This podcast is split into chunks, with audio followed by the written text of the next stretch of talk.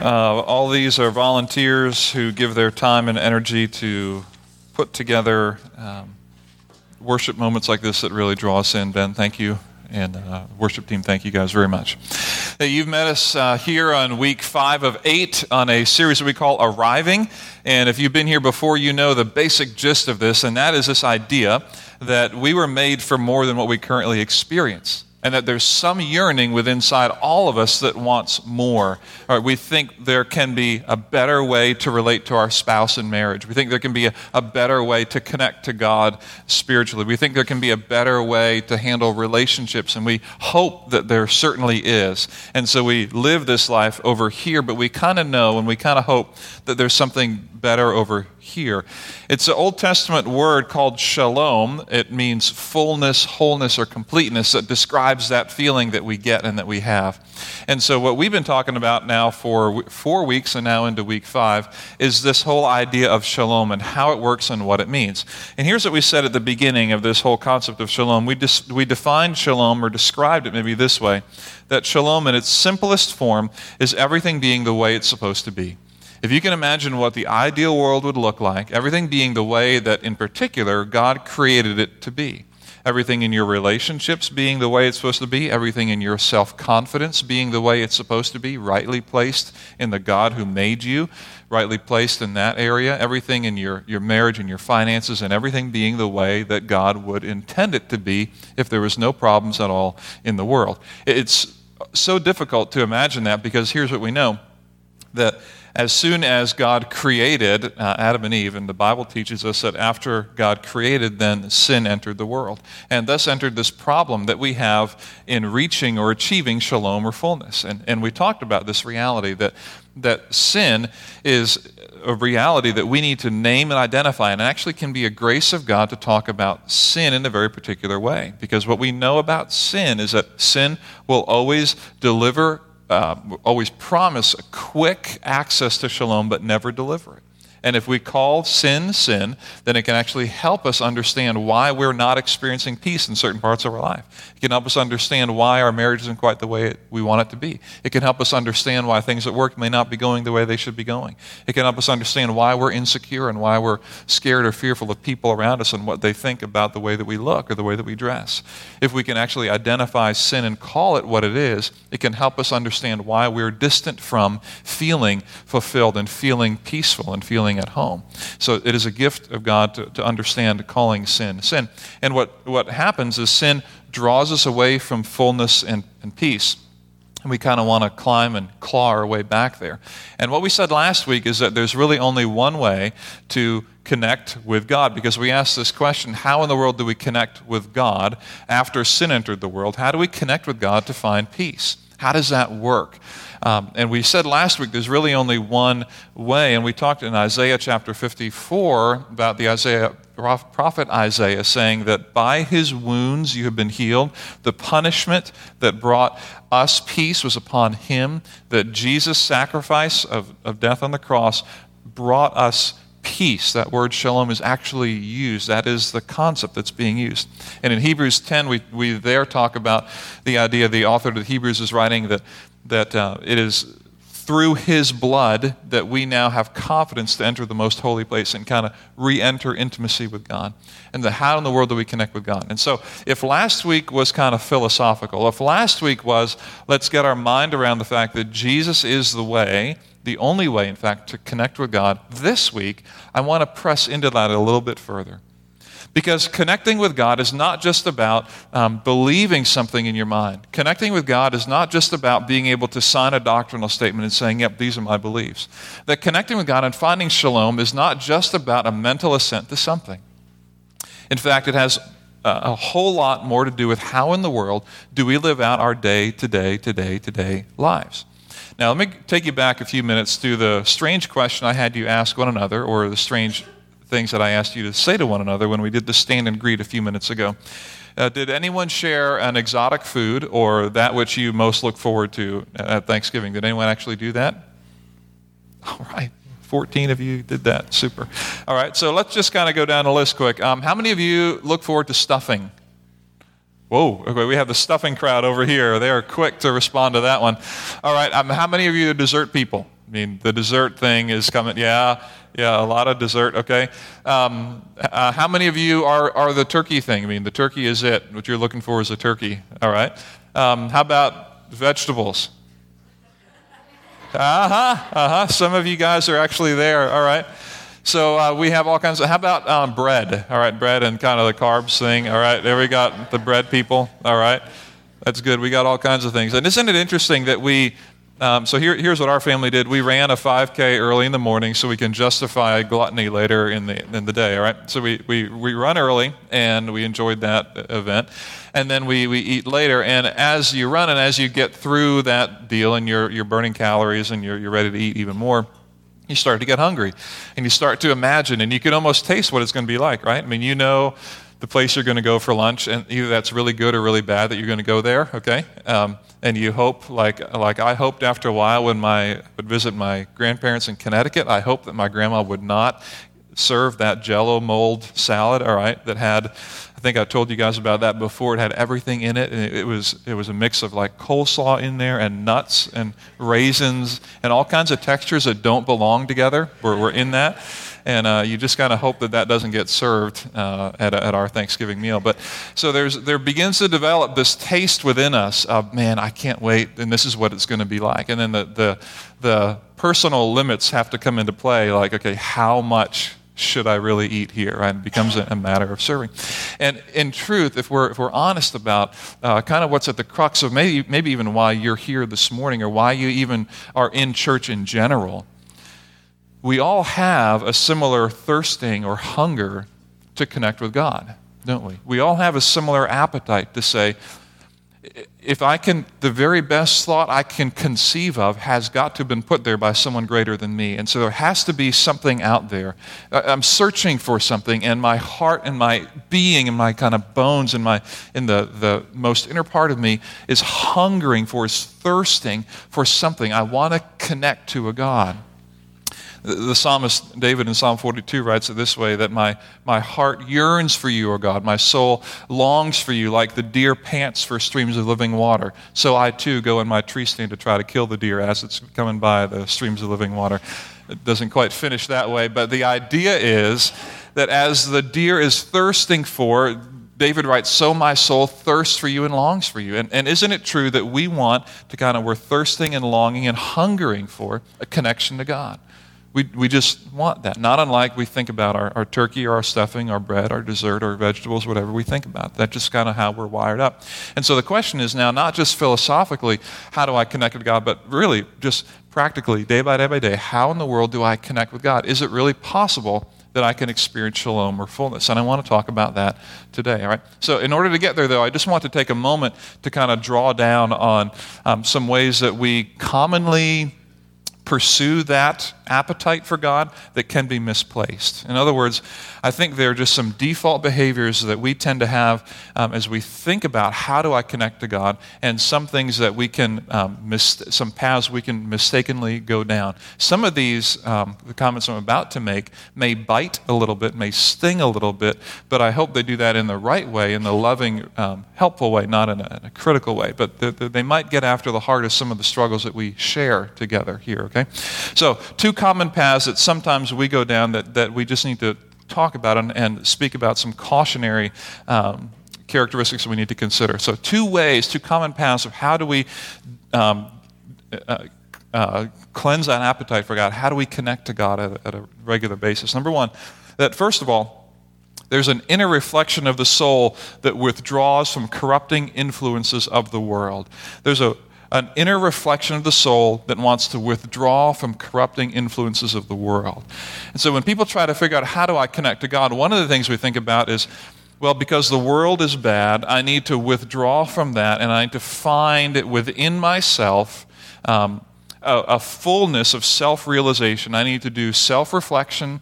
I need to do self assessment. I need to find the true peace within myself and pull away from what the world has to offer. Um, one of the realities that we see is much, not all, but let's just say some to make it easy. There is some popular Christian literature that just plays into this feel that we have, and that is that that the best way for you to connect to God on a regular basis will be for you to, to pull back from the corruption of the world and find, and, and the center of your satisfaction is when you find out who you really are that your identity is the aim, that this is the biggest thing that you need to get a hold of is finding out who you are. And all energy should be moved toward how do I find out who I really am? And that self assessment that I kind of become the center of the spiritual universe, and God almost serves as a, an accessory to my experience, which we're going to talk about in a minute.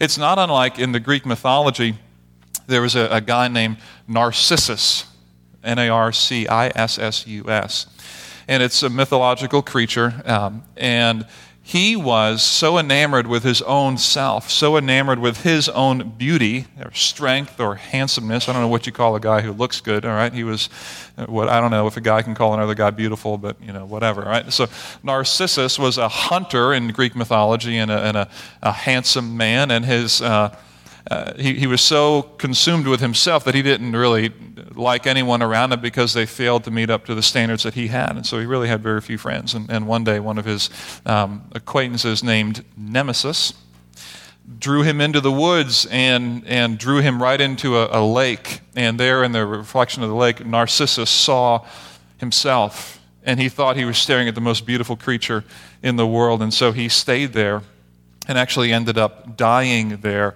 because he wouldn't leave this creature that he saw was so beautiful, which indeed was himself. And so we get the term narcissism from this Greek mythological tale, and that's the idea of narcissism, of being so consumed with the inner beauty of ourselves that we, the world kind of turns inward on us. And this perspective of how we connect with God can be kind of a spiritual narcissism, meaning that the world um, really revolves around myself and my self realization and finding my self fulfillment in all of, in all of things that, that are to come. Now, put it this way um, Eugene Peterson wrote about this because this is some of the just default struggles that spirituality can have. Eugene Peterson writes it this way Spirituality is always in danger of self absorption of becoming so intrigued with matters of soul that God is treated as a mere accessory to my experience that there can be this, this uh, within our desire and our pursuit to connect with God, there can be this over uh, emphasis, this great concern on putting all things of the world aside so that I can just focus on myself and my spiritual connection to God, where I become and my experience becomes the most important reality of how I connect to God. And Peterson says this is just kind of the nature of spirituality. This is one of the paths that we can take. Okay? So, number one, there's this inner reflection of the soul that withdraws from corrupting influences of the world, and, and we want to press against that and be careful of the, the dangers of that. Secondly, there's this concept that there's an emphasis on sinning less.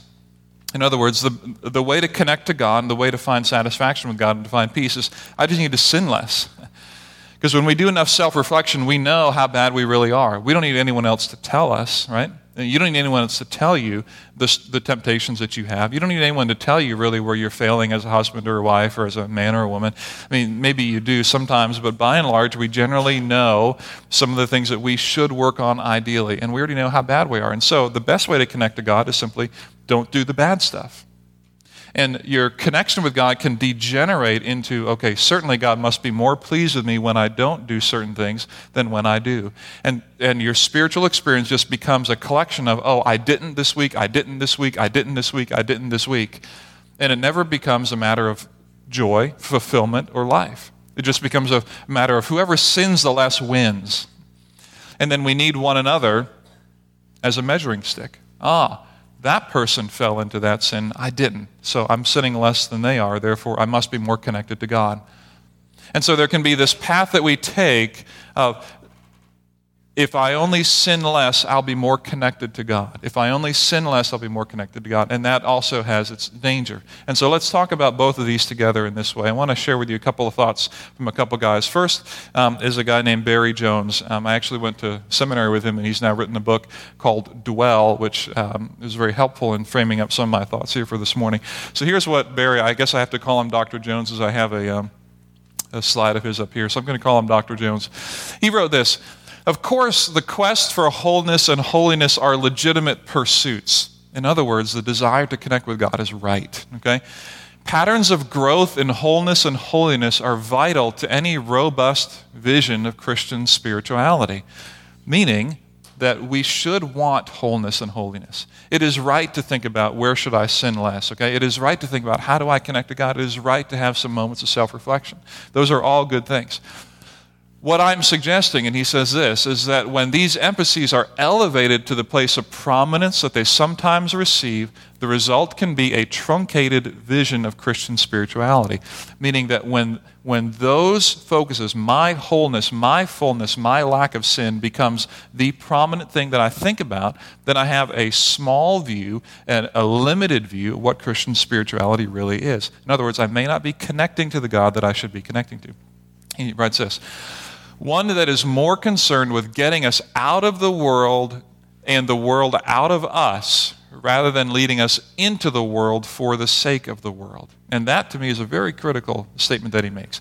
That our, our emphasis on Christian spirituality that focuses on me and my self realization and self actualization as a center of the universe and that I must sin less in order to be connected to God actually can create, can pull us out of the world and try to get the world out of us rather than leading us into the world for the sake of the world. Do you see the difference between the two? Do you see the difference between the two? One pulls us out of the world to try to make us the center of the universe so that we can sin less and be pleasing to God. And another view might say we need to step into the world for the sake of the world, which are two completely different ways of thinking about how do we connect to God and how do we relate spiritually. Uh, David Gushee or Gushee wrote a little more um, direct about this, little, maybe a little more poignant, a little more clear, and he wrote this. A socially disengaged spirituality is inconceivable and inexcusable. Just me and Jesus growing closer all the time while the world suffers outside of my field of vision is a way of being Christian that can flow only from cloistered privilege. And that one can hurt a little bit. That one can hurt a little bit. This view of spirituality that is just me and Jesus while the world suffers outside of my field of vision can only come from cloistered privilege, meaning that, that the only way that that can be something that we embrace is if we cloister or cut ourselves off from the rest of the world and live with plenty of means, plenty of resources that we don't ever need anybody at all. A very um, narcissistic view of spirituality. So the question is how do we connect to God? How in the world do we connect with God to find peace? And two warnings for us. Number one, one, we want to be careful that we don't move too far in to spiritual narcissism, where our connection with God becomes this matter of, um, I need to be spiritually pure. I need to focus on the self realization and self actualization of who I am before God. And number two, that it just becomes a matter of sinning less. That the less sin that I do, the, the better it becomes.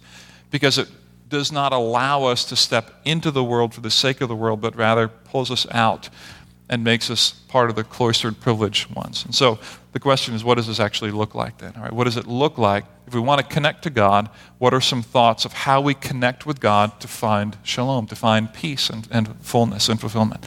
And here's what I want to suggest to you this morning that the Spirit of God, the Spirit of God, God's Spirit, the Holy Spirit, the third member of the Trinity, is a critical piece of us. We, in understanding what the Spirit of God does, is absolutely critical to living daily life, moving toward shalom, fullness, and completeness. That while Jesus secures it for us, our experience daily of walking in connection with God becomes a matter of learning to walk by the Spirit of God and trusting the Spirit of God in a way that we need to have some conversation about and flesh out a little bit this morning. So this morning, instead of having you turn to a few passages, I'm going to actually post some up here, um, and you can write some of these down if you'd like, or whatever you do with that that stuff. But uh, I'm not going to have you turn in your Bible this morning just because of the number of passages I want to get to. But I want to begin at a broad level here with Galatians 5, because Paul writes in Galatians 5, both in verse 16 and 25, he says, "So I say, live by the Spirit." And then later on in verse 25, he says, Since we live by the Spirit, let us keep in step with the Spirit. These are broad terms.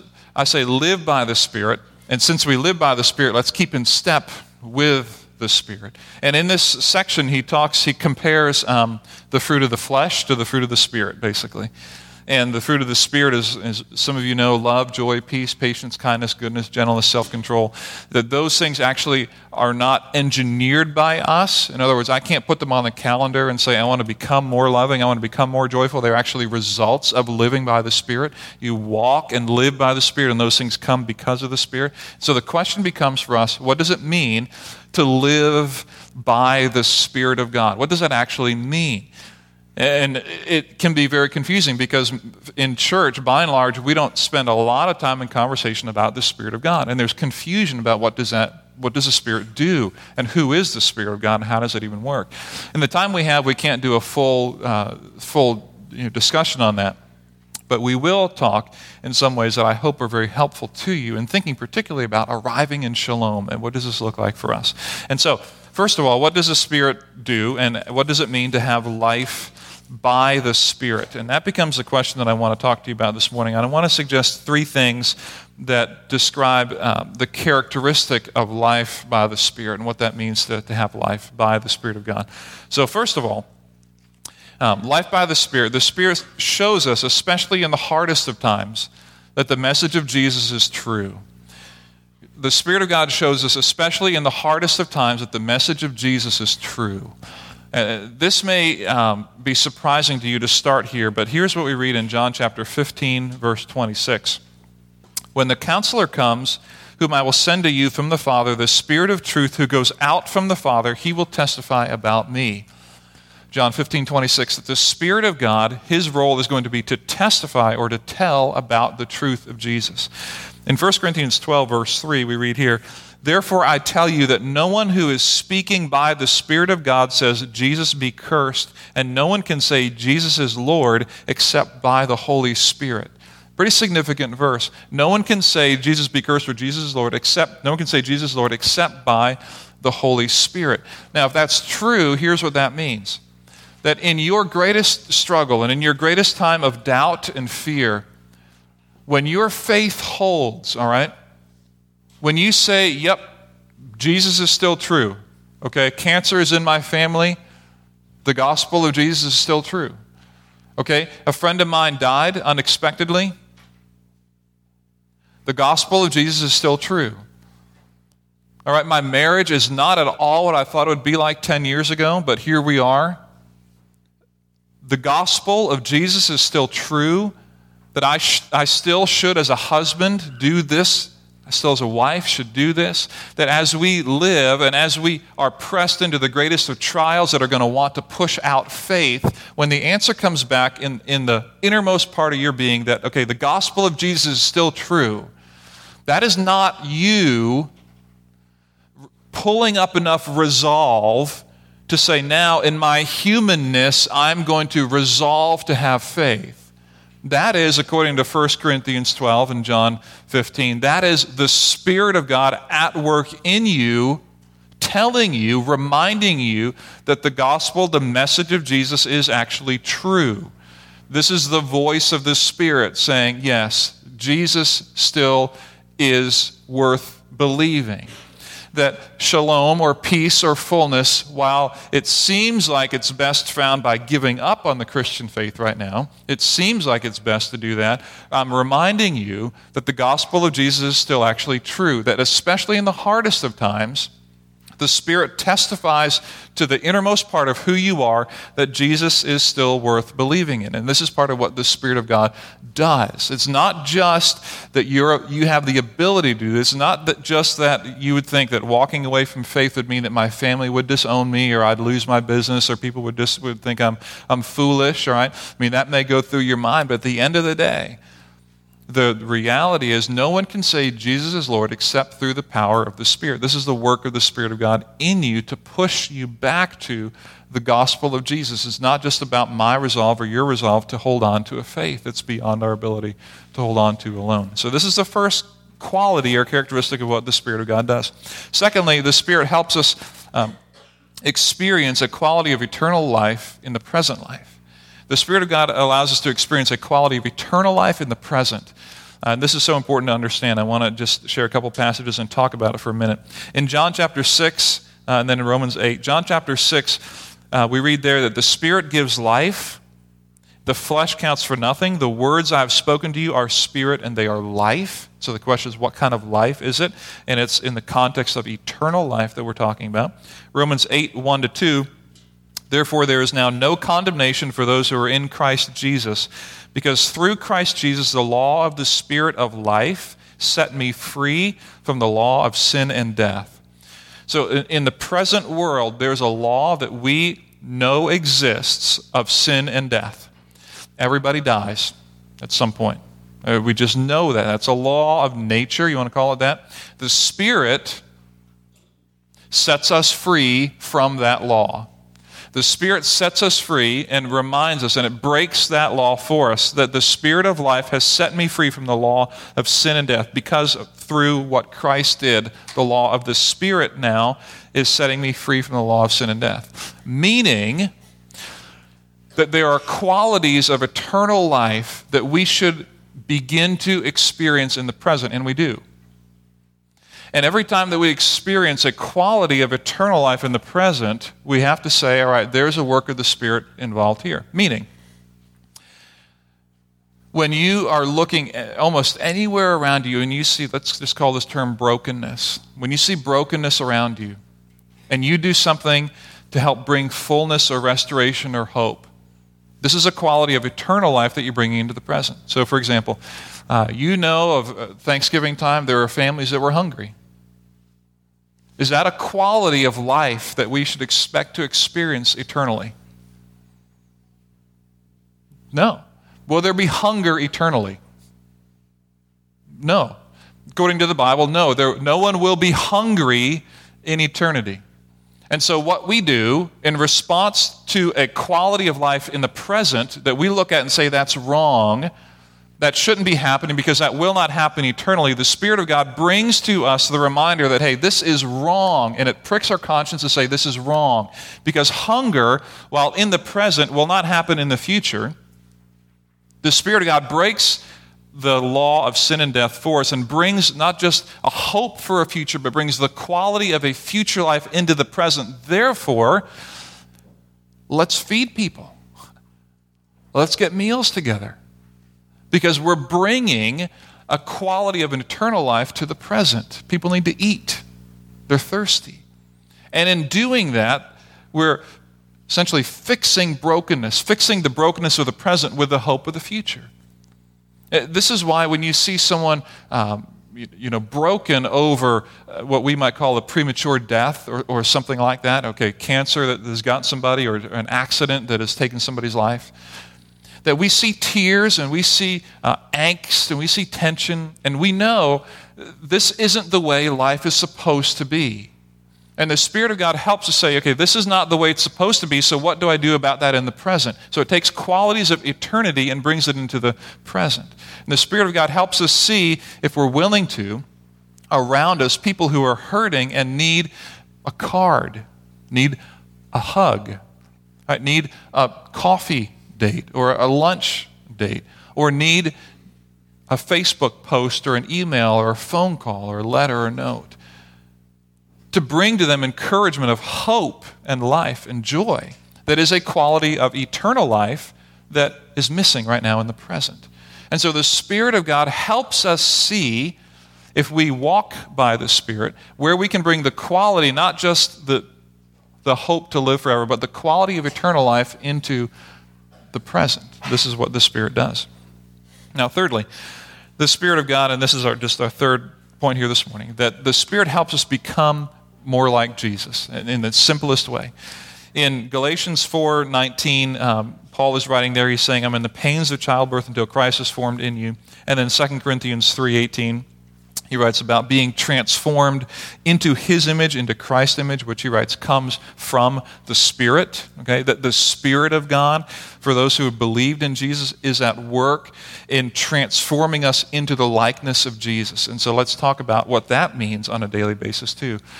Um, several months or maybe even a year ago, I read an article, it was very interesting, from uh, John Ortberg's wife. Some of you may know John Ortberg. You, you, some of you have studied his material in our Sunday school class together. And uh, she recounted a, an, an, example of, uh, she said, This is what it's like to be married to a, a guy who's a thinker and a writer and reflective. Um, she said, I, I don't connect to God that way at all. She's like, I, my husband, John, is a great writer, and he's written a bunch of devotional stuff and good books and teachings and all that. And he will connect with God um, at you know six in the morning in their um, in the den with a cup of coffee and the, the, the lamp on, maybe some fireplace thing going on back there, and just kind of the quiet reprise of pull back and. So one day, she said, we went out on the coast of California. We went on a, uh, a fishing expedition.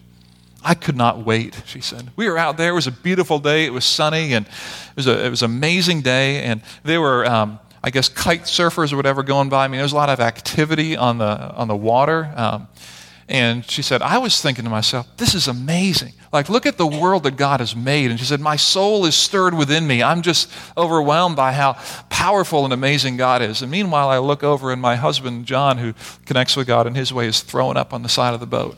You know?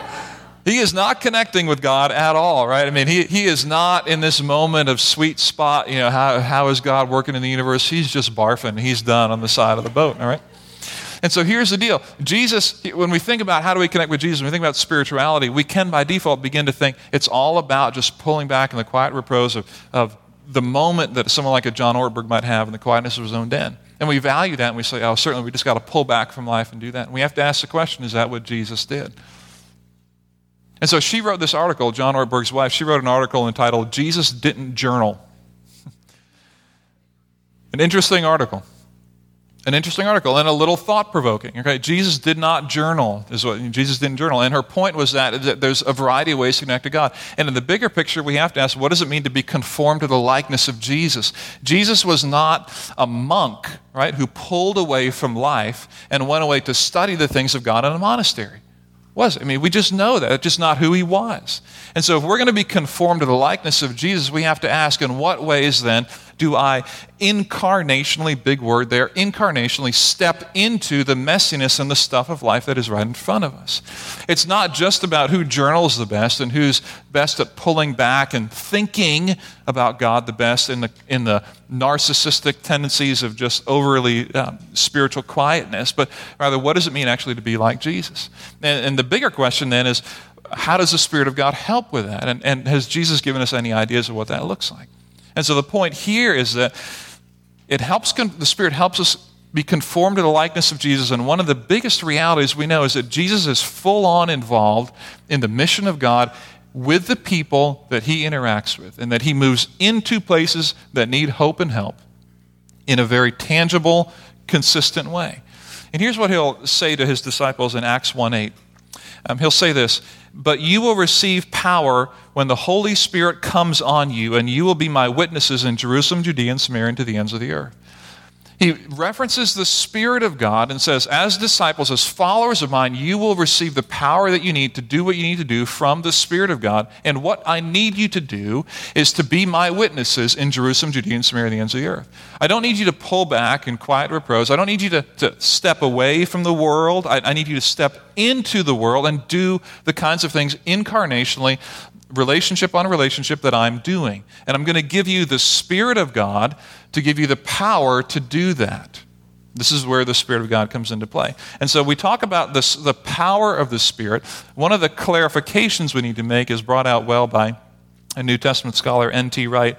N.T. Wright writes this, all right? He says, Despite what you might think from some excitement in the previous generation about new spiritual experiences, God doesn't give people the Holy Spirit in order to let them enjoy the spiritual equivalent of a day at Disneyland. Now, he continues, Of course, if you're downcast and gloomy, the fresh wind of God's Spirit can and often does give you a new perspective on everything and above all, grants a sense of God's presence, comfort, uh, love, comfort, and even joy. And I think you probably have experienced that, that the Spirit of God does bring a sense of God's love, comfort, and even joy. Then he goes on to write this But the point of the Spirit is to enable those who follow Jesus to take into all the world the news that He is Lord, that He has won the victory over the forces of evil, and that a new world has opened up, and that we are to help make it happen. The point of the Spirit is to help us move into the world. The power of the Spirit is given to help us move into the world with that message of hope and life, with the quality of eternal life to bring into all the brokenness of the world that we see. This is the role of the Spirit, the power of the Spirit to come. So, let me, let me just talk about the so what. So, what does this mean for us as we think daily? So what? Number one, we all want to connect with God, and what if you are without realizing it? What if you are without realizing it? In other words, what if you already have, have um, been empowered by the Spirit of God in ways that you haven't even realized? What if, as I mentioned earlier, uh, the Spirit of God in John uh, 6, uh, John 15, um, is, is uh, testifying to you, telling you, reminding you that the story of Jesus is true, that the gospel message is true? Uh, I, there's so many of you I know who have kind of pushed right up to the edge of struggle and trial and, and uh, temptation and, and, and, and trouble and, and come back and said, you know what? If I leave this, what else is there? there's the gospel message is true, and as hard as it is, I need that. My belief is biblically that, according to 1 Corinthians 12 and, and, and John 6, that that, that that is the work of the Spirit at work in you when you face the most especially difficult times and you're actually still with us, all right? And you're actually still believing. You're actually still holding on to this crazy hope of a God man who died and came back to life. And you still hold on to that truth. But that, I believe, is the Spirit of God already at work within you, and we need to acknowledge that and see that. The Spirit of God is at work to testify about the truth of Jesus. It's just part of the reality. Number two, I, I, want us to be careful of spiritual narcissism. I want us to be careful, and I think I've already kind of communicated that this morning.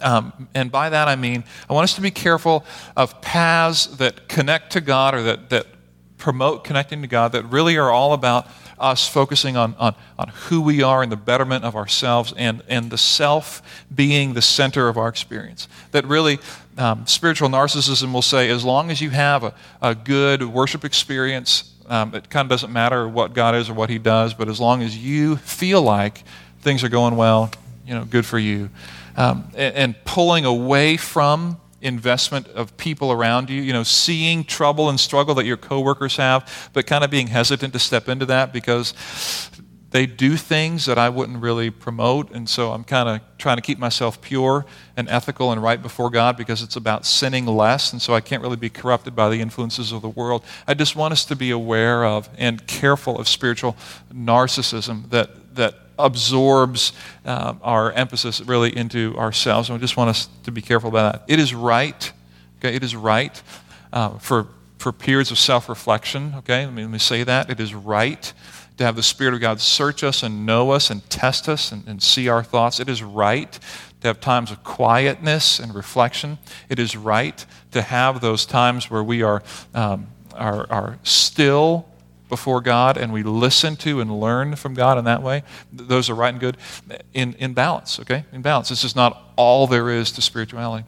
It is right to think about sinning less, all right? I mean, it's right to think about obedience and transformation, but it, it becomes out of balance when we lay that against God and say, now He's going to be pleased with me more.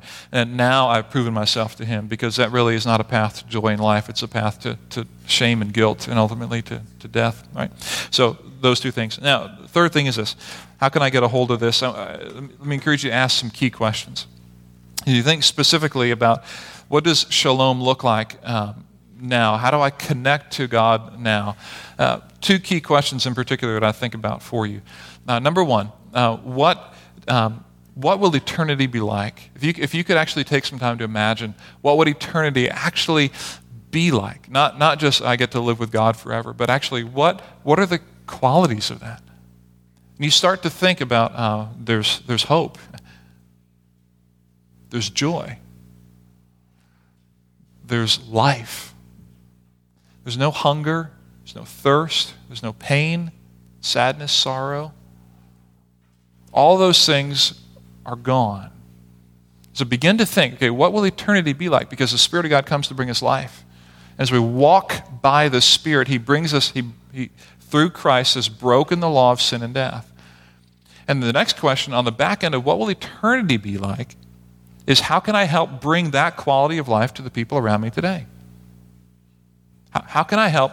Who around me right now, who around me right now needs hope? Right? Who around me right now needs joy? Who around me right now is hungry? Who around me right now is thirsty? Who around me right now is not getting an education the way they should be getting an education? Who around me right now is being abused physically, emotionally, or, or any other way? Who around me right now is experiencing the brokenness that sin brings? Because in my life, the Spirit of God has come to bring life. And walking by the Spirit and trusting the Spirit means that I have an opportunity, if not obligation, to bring to the world around me right? The quality of eternal life that otherwise wouldn't be here. Uh, this is why, at a, at a broad level, this is why um, we even are involved in things like the Together Initiative. Okay, this is why when we look around, we see when there's brokenness around in this community, where do we need to plug in to help? Because there's a quality of eternal life that we want to bring and kind of lay over top of this community. Because this is what we believe that the community of faith in God should lead into, should lead into a vision of bringing the quality of eternal life into the present life in as much as we can. The Spirit of God teaches us that, leads us into that with courage and with faith to, to do that. And how do I find shalom? How do I connect with God? This is all a part of that equation. So I say, Paul writes in Galatians 5, live by the Spirit. Live by the Spirit. And then he goes on to say, the fruit of the Spirit, or the result of the Spirit, is love, joy, peace, patience, kindness, goodness, gentleness, self control. Against such things there is no law. And so I say, he writes, walk by the Spirit. Walk by the Spirit. Trust the Spirit of God. And part of that, a big part of that, is saying, if I want to connect to God, it's not just about me and Jesus pulling away from the world and separating myself. A big part of that is saying, I've been given power by the Spirit of God to step into the world where I find myself, to step into my work relationships, into my family, into my community. I've been given the power of God to do this. And wherever I see brokenness, here is my chance to bring fullness to people around me. Here is my chance to step into a relationship with God. Here is my chance for the fruit of the Spirit to work in me, that I can develop greater empathy, love, joy, peace, patience, kindness, and goodness at a very practical level, some of you may or may not know that we actually have what we call a missional fund here at Grace Point Church. We have $3,000 that we have waiting for you to spend. Meaning, we want to empower you to see in your community, to see in your neighbors, to see in your coworkers. We want to empower you to say, okay, if I see a need, it's not something the church might see, it's not something that may the township might see or our business leaders might see at a broad level, but I see it at a personal level, and I want to help meet that. This family needs something done with their home. This family needs something done with their housing. This family needs something done with, with food. I need to, to have people over to my house, right, to, to, to provide a place of relationship and connection and encouragement of people, and I don't really have the resources to do it. We don't want money to be a problem for you in living out the mission of God in your community. And so all that we say is, hey, have a conversation with either myself or a member of our missions team. And let's talk about how can we help resource you because you see needs that we don't all see. And this is all part of living by the spirit of god. And so we encourage you to look around and see the people who you work with who you connect with who you're in relationship with and say there's a need and i want to bring a quality of eternal life into the present. And so let me have a conversation with tim let me talk to him because I need 500 bucks. I don't know where to get it. You know, if I had $200 for this, we could do it. We have a missional fund, we call that, that is geared up and ready to do that kind of thing. At the end of the day, my hope for you and me is that this appetite that we have for connecting with God, the desiring to be near Him, and desiring to figure out how do I experience God, is not just found in a quiet, reclusive, pulling back from the things of the world, but is deep, deeply involved in stepping into the opportunity to become more like Jesus, to become more and more like Him, to step into the world that we see, not to step back from it. And this is part of the power of God, the power of the Spirit of God equipping us to do these very things. Next week, we're going to talk about one more aspect of shalom or arriving, and that is how in the world do we get along with one another? that should be fun. Let's carry that next week. Let's pray together, guys. Father, thank you so much for the opportunity this morning to be together and to see uh, in another way how um, the Spirit of God is at work in this world and is at work within the Christian community. I pray that you would give us, as men and women, courage um, to do the things that we know are in front of us to do.